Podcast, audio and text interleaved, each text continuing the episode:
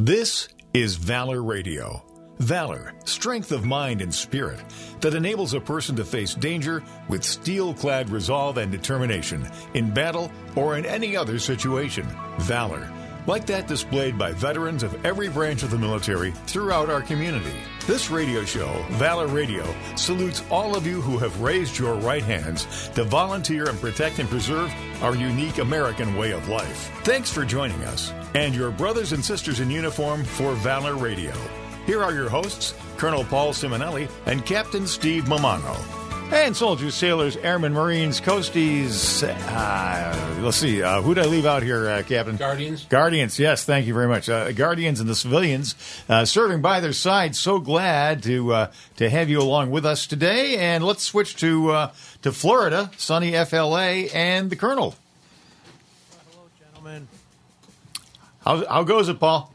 Yeah, all is good. Good. Can you speak up for me nice and loud? Because uh, we're got a little low level going on here. All right, is that better? A little bit. All right, we'll see if we can keep it up there. So, uh, we've got a great show today. We're going to be talking about national security policy. And uh, just want to start first by uh, welcoming back uh, Greg Fontenot, retired Army colonel, author, historian, uh, advisor to generals. Greg, are you with us? I am. Uh, still having a little trouble hearing you, though, Paul, but I am with you. You have to speak up good and loud for us here, Colonel, because you're still All low. right. All right. I've got you wide open at this end. All right, let's see if there's something I can do here. Uh, let me uh, start out by uh, saying uh, just a little intro here. You know, in recent years, uh, many national security policy scholars and practitioners have questioned whether deterrence remains a relevant, reliable, and realistic national security concept for the USA in the 21st century. That's a good question. It's a fair question. New threats to American security posed by transnational terrorists, asymmetric military strategies and capabilities, and the proliferation of weapons of mass destruction by adversaries who see the world in a, a profoundly different way than we do have called into question uh, our reliance on deterrence as a central tenet of our national security strategy. Uh, some people think we need to move on past deterrence. Uh, others uh, believe it's still important to us. So uh, we're here to try to sort that out today with Greg Fontenot. Uh, welcome back, Greg. Glad to be back, and I think this is an important topic. And for the record, I believe deterrence remains valid. You have to be serious about it in order to deter, deter anyone, and if you're not, deterrence will fail. So, Greg, starting out uh, for our listeners, can you uh, summarize in uh, a few sentences what what is deterrence when it, we're talking about uh, strategy on a national basis? The, the best example I can give uh, is to start with an analogy and then work up from there. So when you were growing up, this is an analogy. Even you had to grow up, Paul. When you were growing up, you had clear uh, understanding from your parents that there were certain things that if you violated, there would be swift retribution. Whether, and, and I'm not asking you to comment, but something would happen if you did the wrong thing, and you believed it, or you would not have acted that way. Or if you did didn't believe them and acted in a way which they did not approve, they would take some kind of action. Am I right? Correct. Absolutely. That is a simple childhood case of deterrence. The Cold War era is the era on which a lot of the deterrence theory was built, and specifically it was built around just what it meant to follow the argument of containment. And you may remember at the end of World War II, George Kennan, a uh, Foreign Service officer, wrote the quote long telegram, and he argued for a strategy of containment. Now, when Kennan made that argument, he presumed that containment could be done without particular reference to weapons. In particular, he was concerned about nuclear weapons, and he wanted to have uh, nuclear weapons controlled internationally. And so he, he did not want that to be part of the deterrence strategy. In the end, he was overruled, and what came out was NSC 68, which set the standards for deterrence. And one of the things that it argued is, and I quote, without superior aggregate military strength in being and readily mobilizable, a policy of containment is no more than a policy of bluff. So, in short, the, the argument was containment is important, and we have we will have limits on what we can do in containment. And Truman tried to articulate that. He was the man uh, for whom NSC 68 was was written. But in order for the idea of containing Soviet the Soviet Union's expansionist uh, uh, expansionist attitude, then you had to have some means of precluding them from doing that, and that was the basis of deterrence, to include nuclear weapons. Over. Okay. So, and I, I don't think anybody would argue about the success of the strategy um, in the Cold War. Uh, it it seemed to do the trick. Uh, we were facing primarily one enemy uh, that was using surrogates around the world, but that one enemy uh, really controlled the actions of those surrogates and were involved in any decision. So uh, that it, it, seemed to work well under those settings. How would you uh, differentiate uh, what was going on in the Cold War uh, versus the type of thing that we're facing today? I, I wouldn't characterize it the way that you did. I, I don't think okay. it was as simple as you know. We only had to deal with the Soviet Union, which is the implication I took from what you said. To me, the problem in the post-Cold War era, in the early '50s, when we thought you know peace was going to break out, and to paraphrase uh, Winston Churchill, we're going to enjoy, enjoy the sunny uplands of peace. Peace it didn't happen because it turned out China wasn't going to be a surrogate for Russia. They were going to take all the, the, the the Communist Party of China was going to take all of the mainland and drove the nationalist Chinese into Taiwan. We know that the uh, imperial powers were being pushed back upon in big ways, i.e., Vietnam, Ho Chi Minh. China didn't make Ho Chi Minh happen, and it didn't make Ho Chi Minh successful. Nor, nor did uh, the United States intervention somehow bolster what was going on in Vietnam. So the, the threats were far more complex then than we allow now. Now, is the is the threat more complex now? Uh, I don't think it's any more complex. I mean, counterterrorism or terrorism as a threat uh, has been with us for a very long time. I mean, it's easy for people to confuse January 6th with uh, a serious insurrection, and I'm not convinced it was, but they forget Puerto Rican nationalists actually getting into the Congress and trying to shoot people up.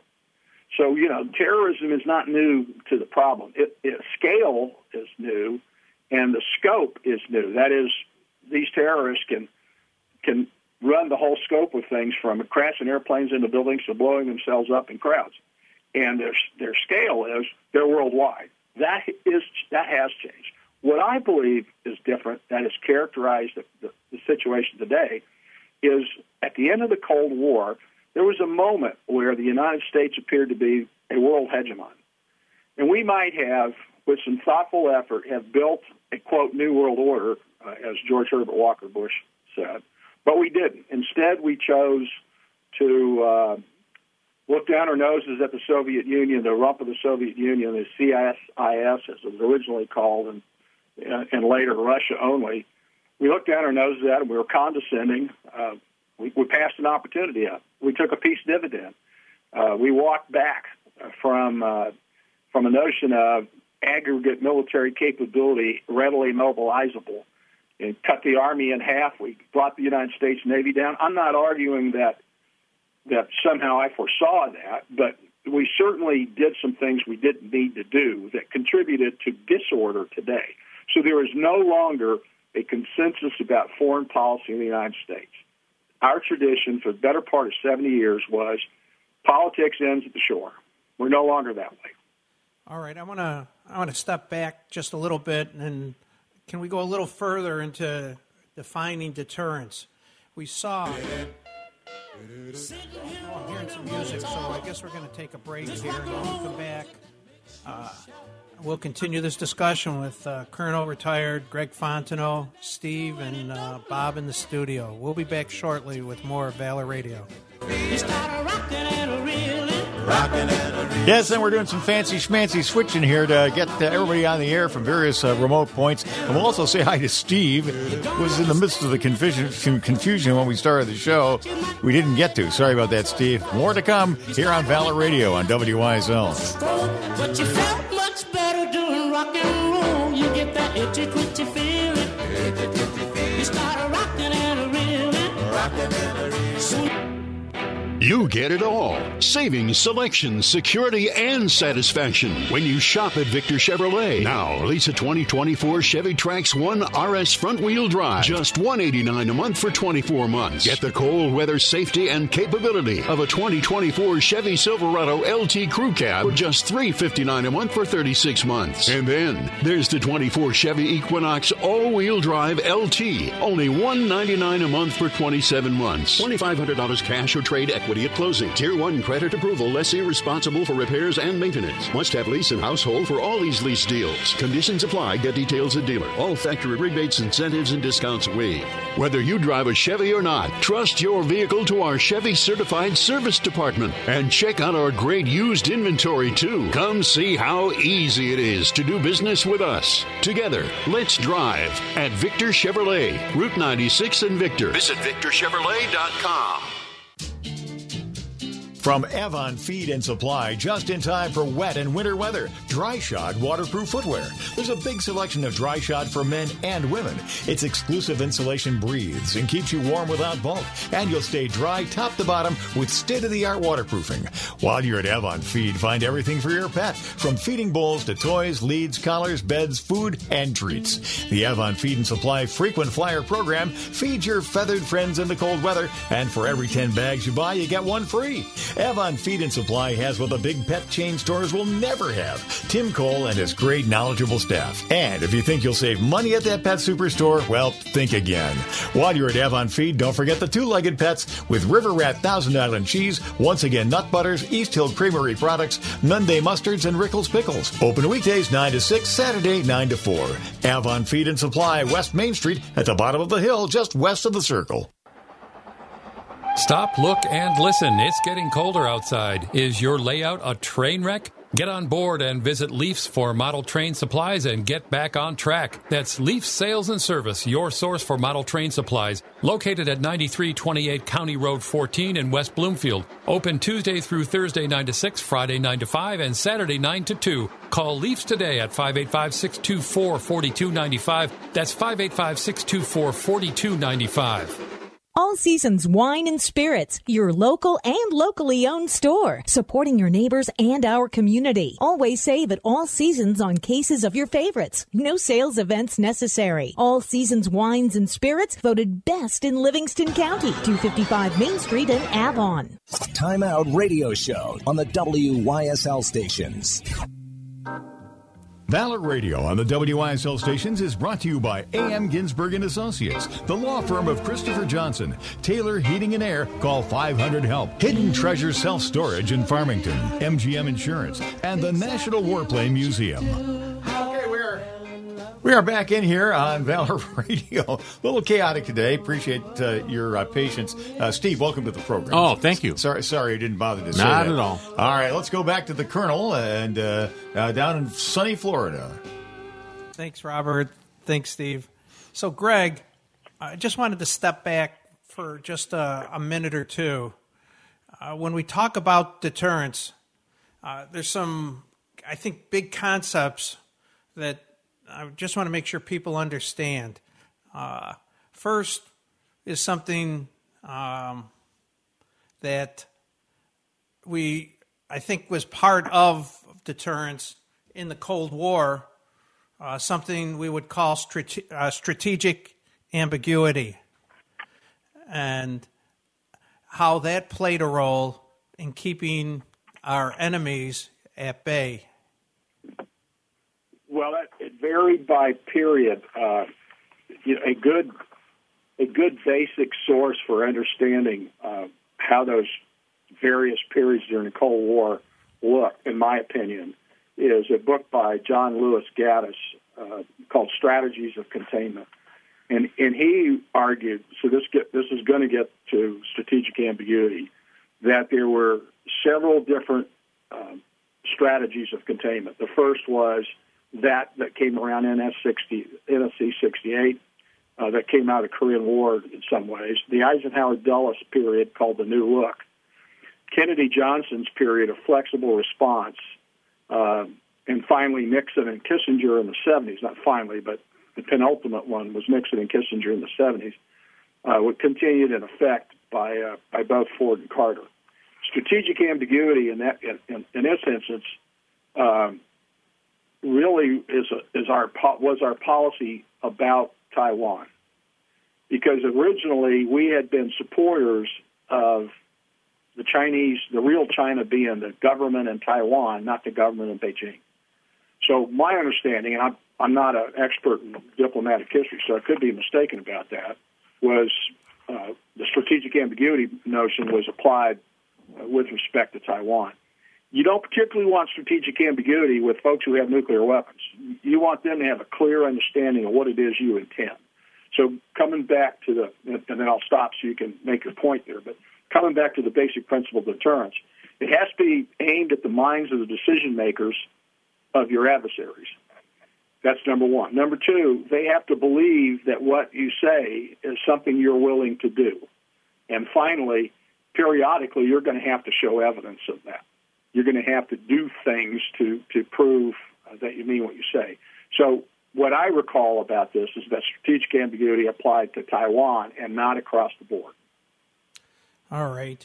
So, in in its uh, simplest form, it's almost like intermittent reinforcement, um, where, as you said, periodically you have to show your willingness to use some level of force and to create a belief in your adversaries that you're not only capable but willing.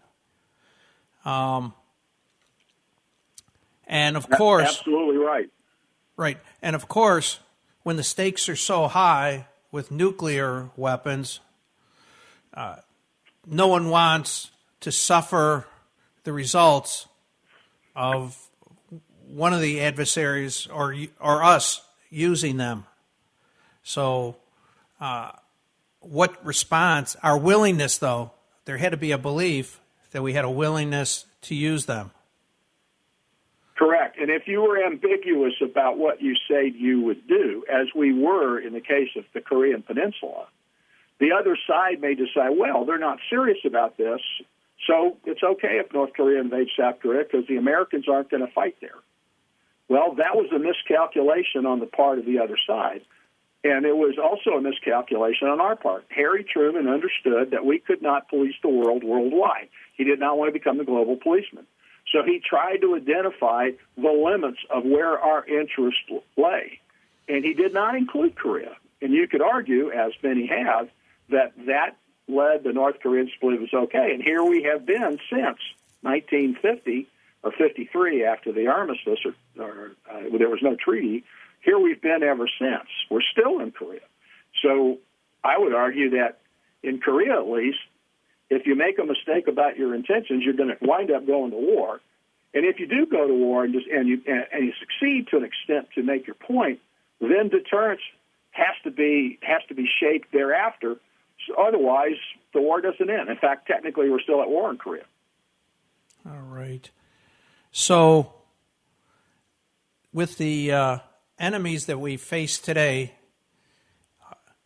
do you think, and I, you've already said that you think deterrence has, still has a place today, but do you think for some of the, I'll call non traditional enemies that we face today, that are willing, at least superficially, to accept risk, uh, that deterrence can still be as successful today as it has been in the past? I, I think it's likely that deterrence can succeed with with adversaries whose interest you can actually threaten. So, in the case of Hamas or ISIS or Daesh, whatever you want to call it, or other, you know, terrorist networks, they're not they're unlikely to be deterred by us. You know, what are the what's at stake for them are individuals, which is why assassinating Soleimani of the uh, uh, Iranian Republican Guard uh, made sense. That did that did cause unrest and unease in Iran because you know their personal livelihood, their personal safety is of value to them.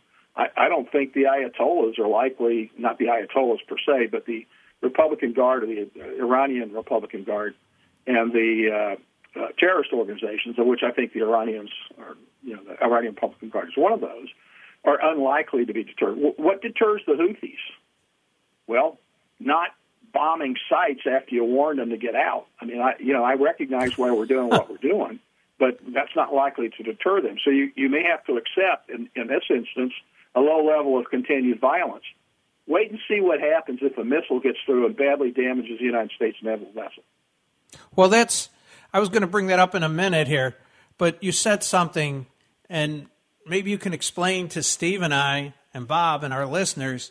You said, I understand why they're doing what they're doing, and I don't. well, the one thing you know I'm never going to do is offer criticism of the current leadership.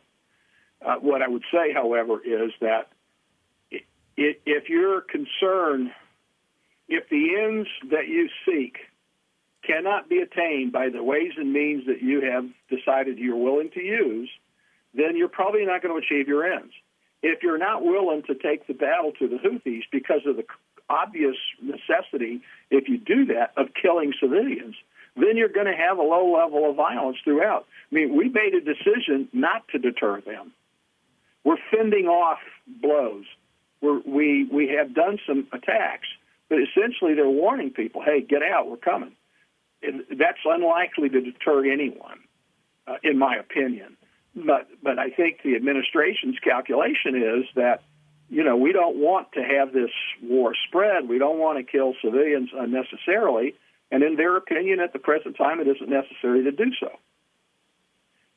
I will tell you, though, that the sight of a ship listing in the Red Sea, and we're operating ships in the Red Sea, which is, you know, Steve's a naval officer, not us, but that is there's not a lot of sea room to maneuver in there. You know, these guys are going to be able to strike at you. It is conceivable to me that something could happen where we lose some sailors and maybe maybe have a ship in trouble.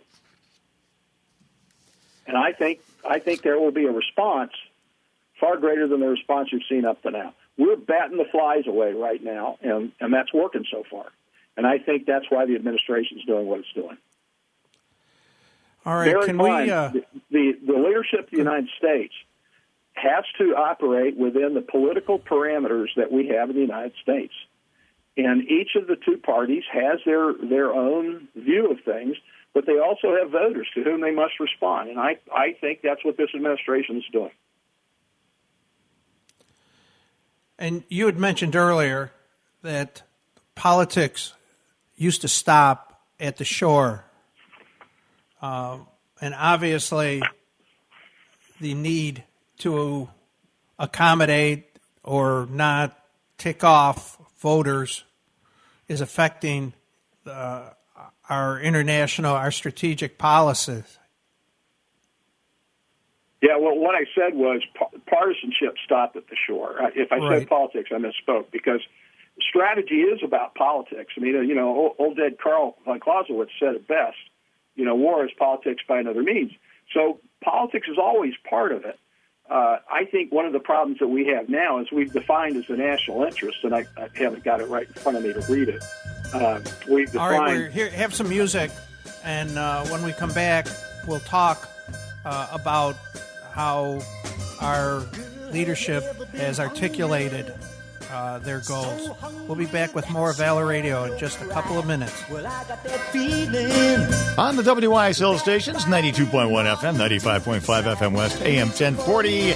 More to come here on Valor Radio. Thanks for listening.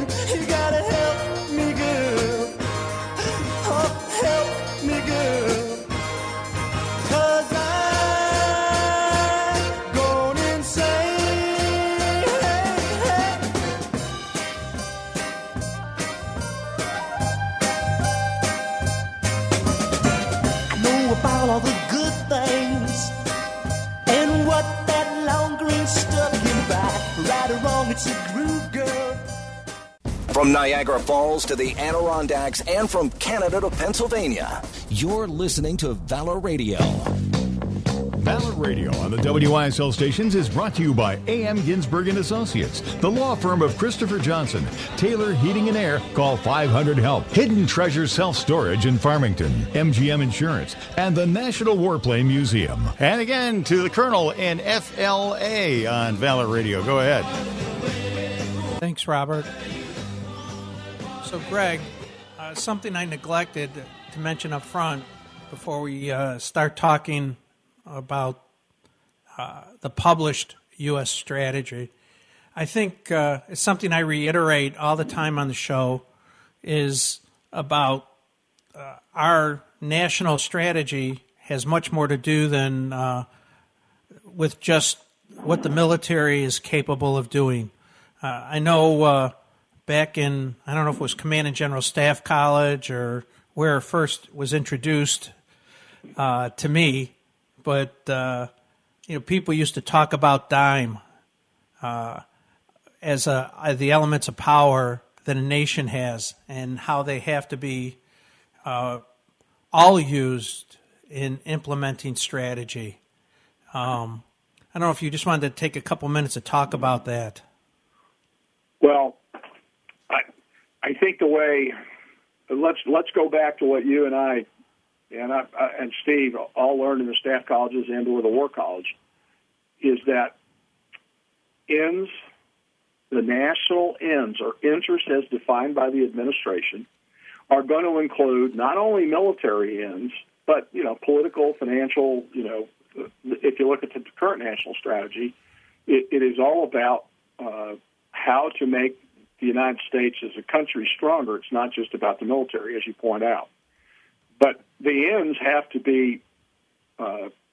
The, the ways and means have to be consistent with the ends. You can't do things that are beyond your means. With a 300 ship navy, we are not going to have the presence globally that we once did. When you think about maintenance restrictions, you know about one third of the Navy is at sea, one third is in maintenance, and one third is prepared to go. That that that argument makes it really hard for what amounts to 100, 100 ships to control the seven seas. Similarly, when you're down to 10 divisions, you know, technically we have 11. Uh, there's a there's a 12th flag, but it's not a full division. You, you can't do what you could do with 18 divisions. So once again, the president and the administration, along with the Congress, have to decide what is feasible and in the case of the current national uh, security strategy, you know, they've outlined, uh, you know, three big goals investing in sources and tools of American power, build the strongest coalition of nations to enhance our collective influence, modernize and strengthen our military. Now, you can argue over whether they're getting that done, but that's that's their goal.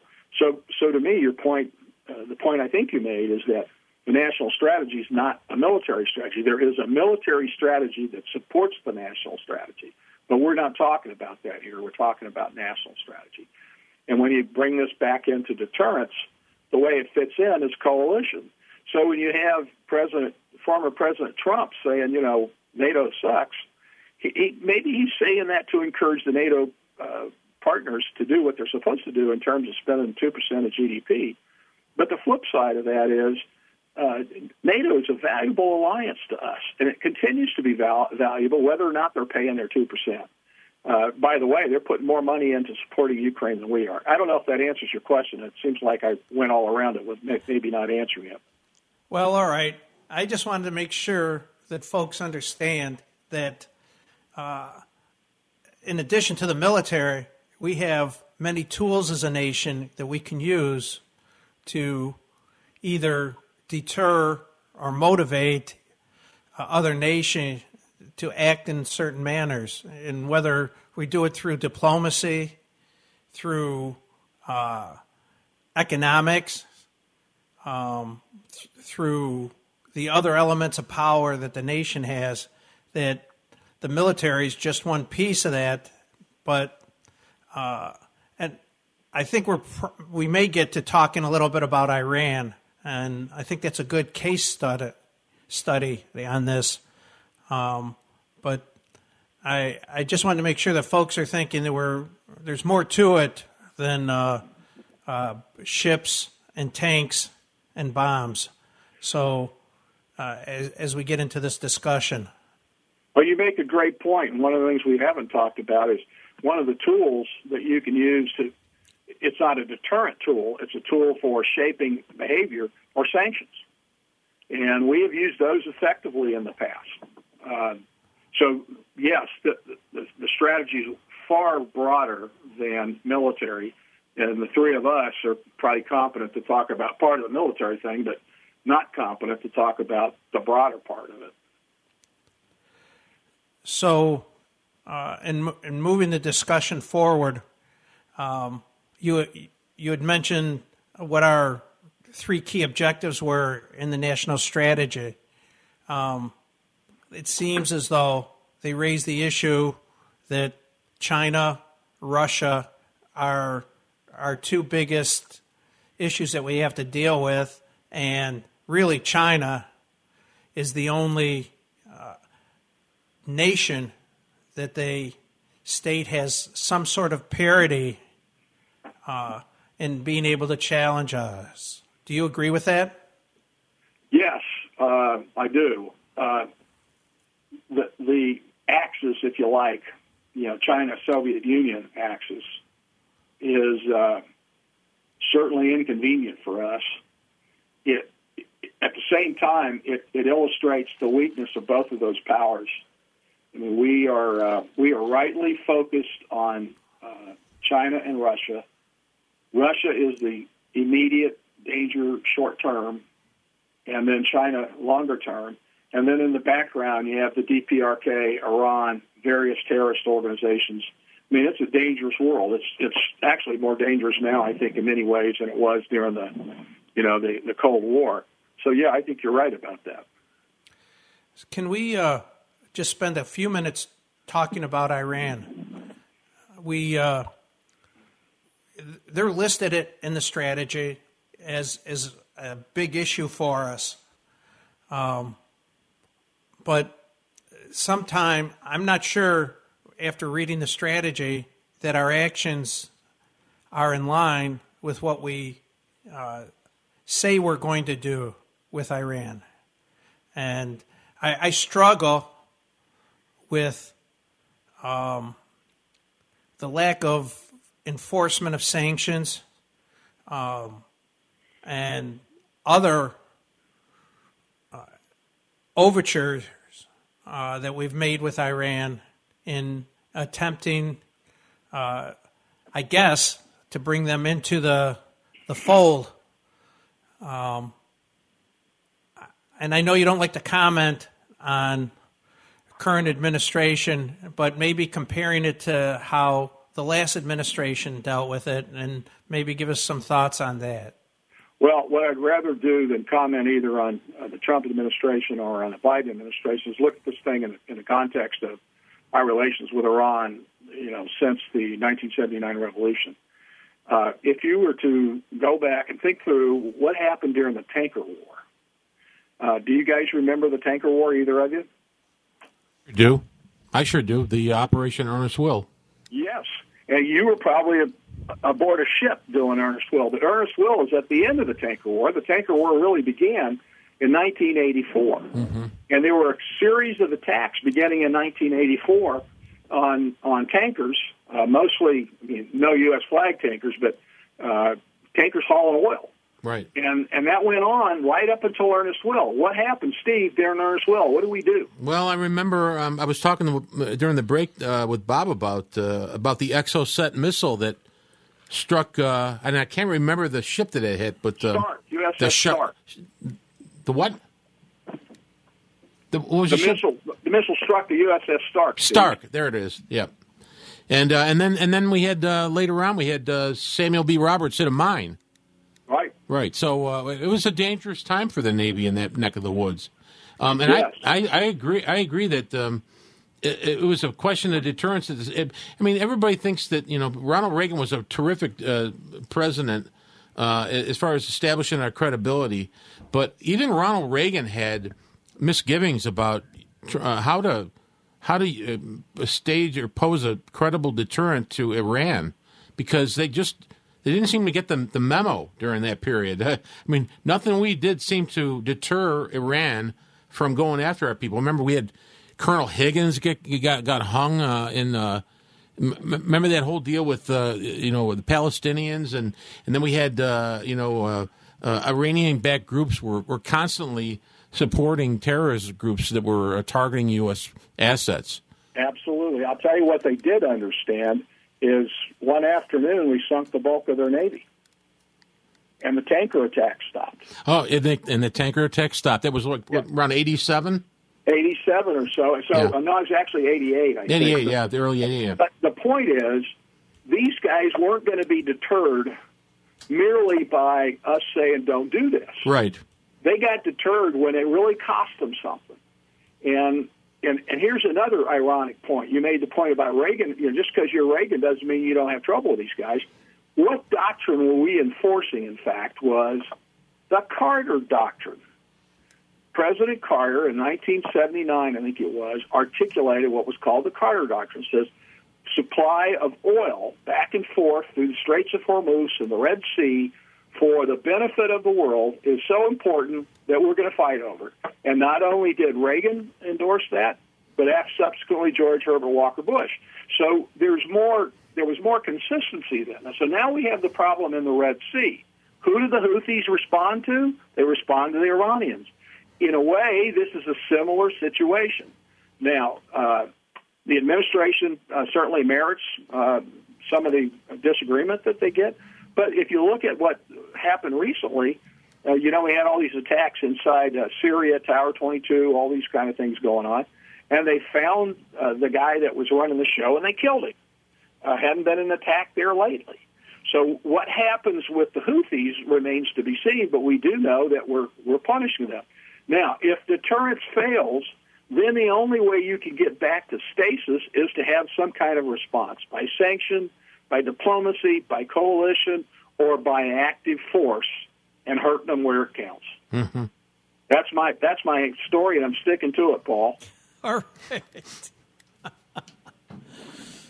well, so I'm starting to get a sense that while things change, some things always stay the same. Usually, one of the things that stays the same is uh, commercials on the radio. But because of the import of this conversation, we're going to blow off the break here, Colonel, and just uh, let's continue right along to the end of the show with uh, without interruption. Proceed, please. Paul, did you uh, did you happen to uh, see 60 Minutes recently? They uh, they had um, Vice Admiral Bradley Cooper, great name, huh?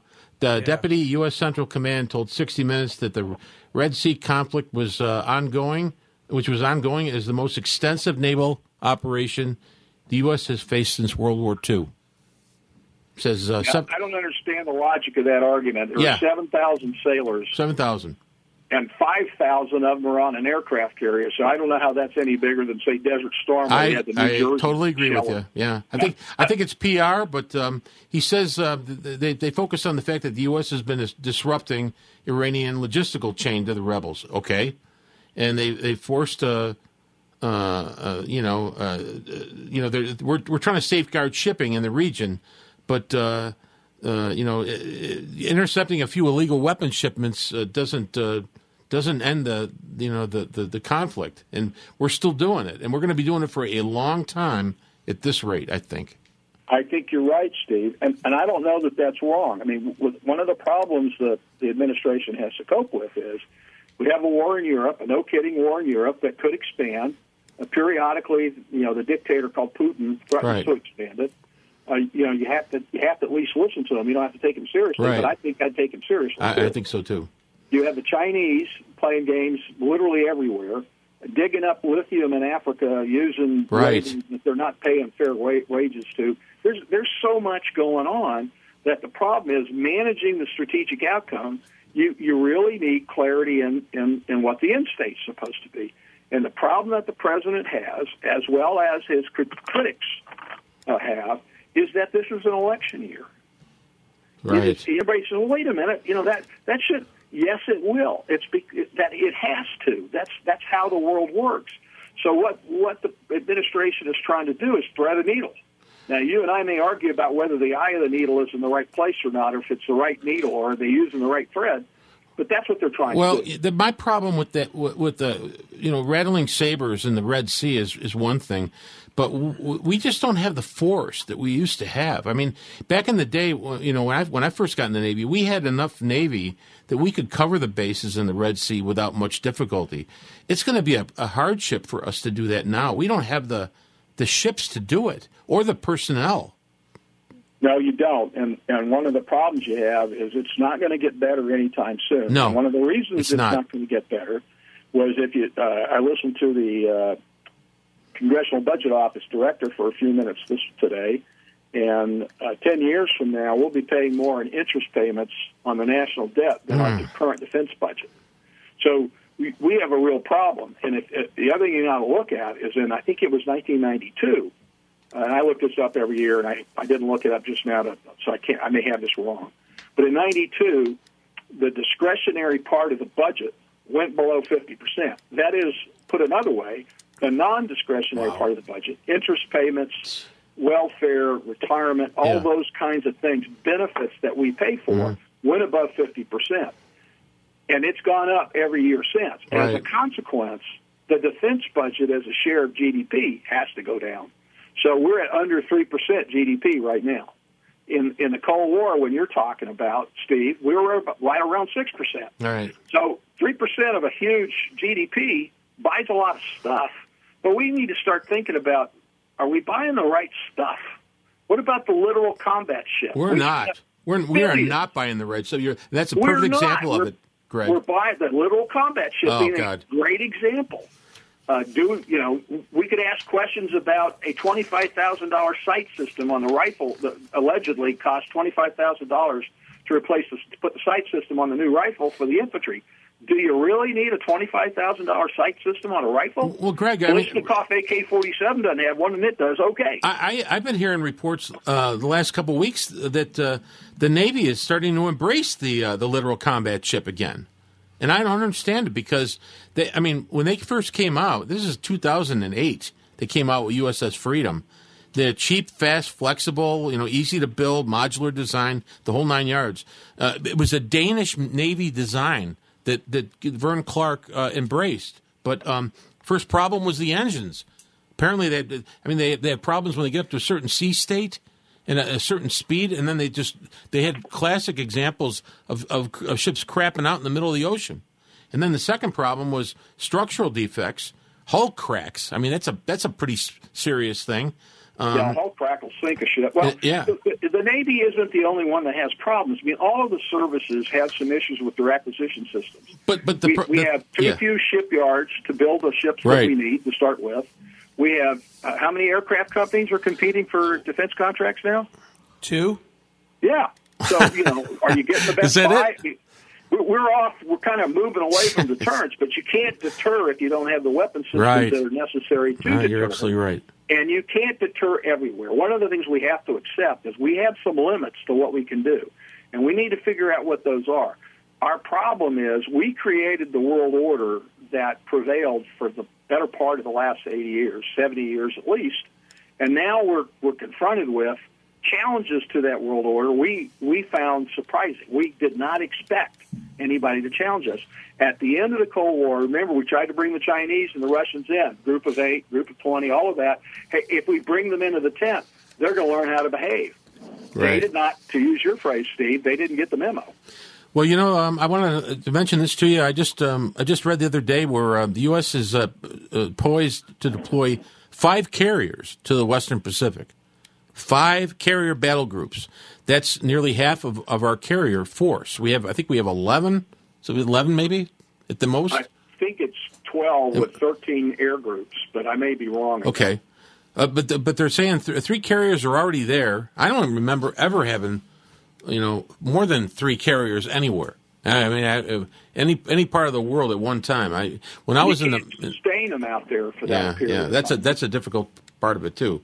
It's it's part of the problem that we have to now. We have global threats, and Right. there are, the there are very few uh, Western powers that have the ability to project power. We have it. The Australians have it to a limited means in the region. Uh, you know, they could project power into East Timor and Guadalcanal, and and and don't underplay the value of that. Uh, the French have a legitimate aircraft carrier. The Brits have restored, uh, I think it's two aircraft carriers. So you know we have some some capability, but our problem is the capability or the capacity that we have is not equal to the to the challenge, and that has to be fixed. Right. And that has to be fixed by guess who? The U.S. Congress. Oh boy. So, St- uh, Greg, I, I want to. I know we got a little bit away from deterrence, but in addition to acquisition, we're having a acquisition difficulty in another area, and just you've been around for a long time now. I'm not going to date you, but you've been around long, and you've seen a lot of cycles. Um, wh- what do you think about issues that are surrounding uh, trying to get people to join the military now? That's one part. And the other thing, and Steve and I don't have any hard numbers on this, but or maybe it's just being reported more often, but it seems like commanders at 05 and 06 level are being relieved wholesale uh, at a rate that I don't think we've seen since uh, World War II. Well, that's that seems like more than one question to me, but uh, It's two. Yeah. Uh, as an uh, aside, before I answer get to that, Uh, gentlemen, uh, just so you know, two minutes left in the show. Just so you know. Okay. uh, there are 11 carriers on active duty now, Okay. with a 12th fitting out. Steve, okay. um, the problem with enlistment, uh, and, and this will border on political, which I don't like doing, as you know. But the problem with with recruiting soldiers is if you have a system in which the country is denigrated and the uh, the, the, the the idea of America is denigrated as being somehow irredeemable in some cases or needing vast improvement in another, then why would anybody enlist to uh, defend it? And where that's really showing right now is the demographic they're having the most problem enlisting at the present time is is uh, young white men, and uh, that's bad news because it, for the time being, at least, they're still a majority uh, and will be a plurality for a very long time to come. So we, we need young white guys to enlist. We also need, I believe, to uh, in, in our recruiting, advertising, and in the country generally, uh, get beyond the business of everything about the country needs to be fixed. Somehow, it's take a knee makes more sense than than uh, putting your hand over your chest during the national anthem. Uh, I have a real problem with all that. I'm just not a flag waver, but I think if you tell kids the country's not worth defending, they're going to believe you over after a while. All right. Well, we've used up the entire hour. Greg, thanks so much. When we see you again, uh, we'll be reviewing, talking about your book, your most recent book, No Sacrifice, Too Great. Thank you. Uh, let's keep our soldiers, sailors, airmen, marines, coasties, guardians in your thoughts and in your prayers. Have a great week. God bless, and we'll see you next week on Valor Radio. I don't do it for the glory, I just do it anyway. Providing for our futures, my responsibility. Yeah, I'm real good under pressure.